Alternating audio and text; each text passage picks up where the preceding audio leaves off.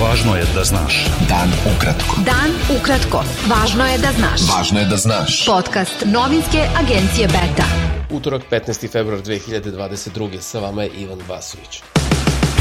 Predsednik Skupštine Srbije Ivica Dačić raspisao lokalne izbore za 3. april 2022. godine. Dačić je u Skupštini Srbije potpisao odluku o raspisivanju izbora za odbornike Skupština gradova i Skupština opština u Srbiji. Dačić je izjavio da će predsednik Srbije Aleksandar Vučić kasnije u utorak raspustiti Skupštinu Srbije kako bi bili raspisani vanredni parlamentarni izbori za 3. april. Izbori za gradske skupštine biće održani u Beogradu i Boru, a za skupštine opština u Aranđelovcu, Smederevskoj palanci, Lučanima, Medveži, Knjaževcu, Bajnoj bašti, Doljevcu, Kuli, Kladovu, Majdanpeku i Sečnju. Predsednik Srbije Aleksandar Vučić izjavio je povodom dana državnosti sretenja da je Srbija bastion slobode i nezavisnosti, ali i garant mira na ovim prostorima, željna zajedničkog života i dobrih komšinskih odnosa. Vučić u Palati Srbija na dodeli odlikovanja zaslužnim pojedincima i institucijama podsjetio da se 15. februara obeležava početak Prvog srpskog ustanka 1804. kao i donošenje Sretenskog ustava 1835. godine. Predsednik Srbije uručio je 88 odlikovanja za naročite zasluge koje su pojedinci institucije ostvarili za Srbiju u oblastima javnih, privrednih, prosvetnih, kulturnih, sportskih i humanitarnih delatnosti.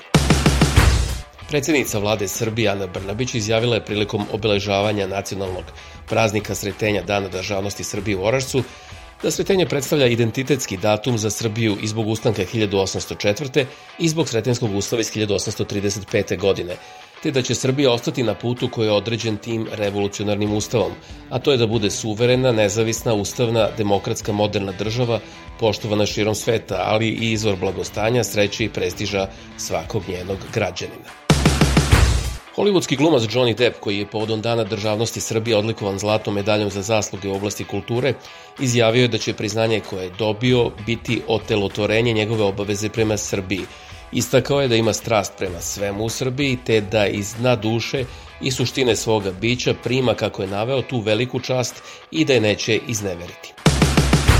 Predsednica Republike Srpske Željka Cvijanović, koja je primila Sretinski orden prvog stepena, povodom Dana državnosti Srbije, poručila je da je ne samo za nju, već i za sve građane Republike Srpske, to još jedna potvrda neraskidivih veza i saradnje. Ekološki aktivisti održali su blokadu Palate Srbija na Novom Beogradu, u kojoj je predsednik države Aleksandar Vučić uručivao priznanja povodom Dana državnosti sa zahtevom protiv eksploatacije litijuma, zbog čega danima kampuju ispred zgrade predsedništva. Direktor kampanje Kreni promeni Savo Manojlović kazao je da je protest završen posle dva sata i pozvao okupljene da se raziđu po grupama, poručujući da će se borba protiv eksploatacije litijuma nastaviti.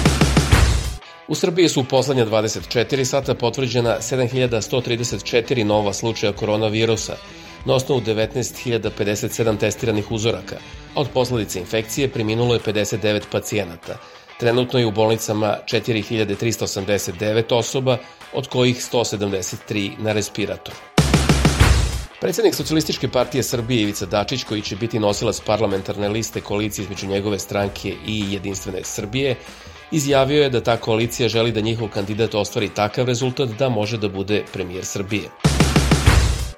Član predsedništva Socialističke partije Srbije, advokat Toma Fila, izjavio je da će najverovatnije biti kandidat socijalista za mesto gradonačelnika Beograda na aprilskim izborima. To je potvrdio i predsednik Socialističke partije Srbije Ivica Dačić, rekavši da se nada da će Fila to prihvatiti.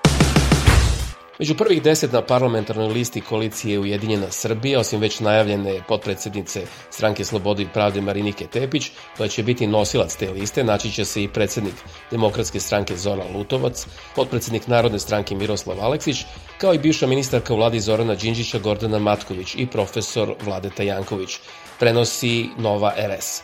Među prvih deset naći će se i zamenik predsednika stranke Slobode i pravde Borko Stefanović, Zamenica predsednika DS Dragana Rakić, potpredsednik DS Siniša Kovačević, profesor Fakulteta organizacionih nauka Vladimir Obradović, dok će deseto mesto pripasti pokretu slobodnih građana, ali da još uvek nije doneta odluka ko će to biti.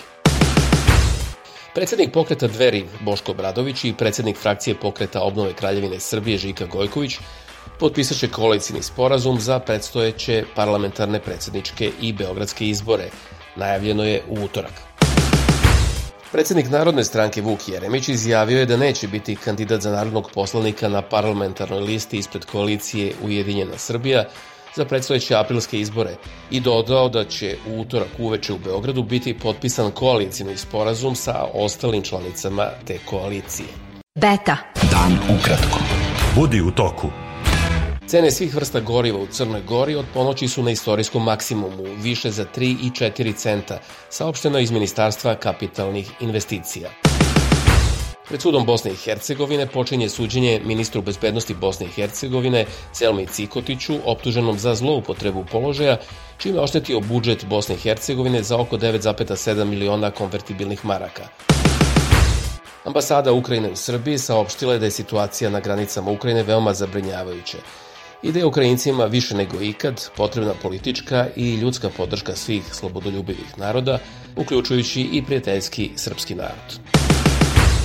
Ruski predsednik Vladimir Putin izjavio je da je Moskva spremna za razgovore sa SAD i NATO o ograničenjima za raspoređivanje raketa i vojnoj transparentnosti u novom znaku ublažavanja tenzija između istoka i zapada – On je to izjavio nakon što je Rusija objavila da povlači deo vojnika posle vojnih vežbi koje su izazvale strah od skore invazije na Ukrajinu.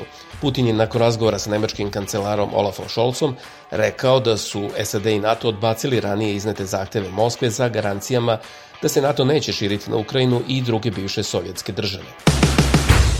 Jednostrane sankcije protiv Rusije samo će povećati razdor i sukob oko Ukrajine, izjavio je port parol Ministarstva spoljnih poslova Kine Wang Wenbin komentarišući saopštenje G7 o spremnosti da Rusiji uvedu sankcije.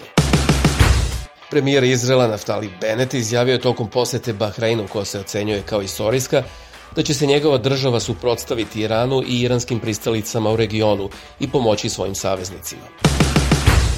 Prvi teniser sveta Novak Đoković rekao je u intervju za BBC da bi radije propustio naredne turnire nego da bude prisiljen da se vakciniše protiv koronavirusa – On je u ekskluzivnom intervju za britanski javni servis rekao da ga ne bi trebalo povezivati sa antivakserskim pokretom, ali i da podržava pravo pojedinca na izbor.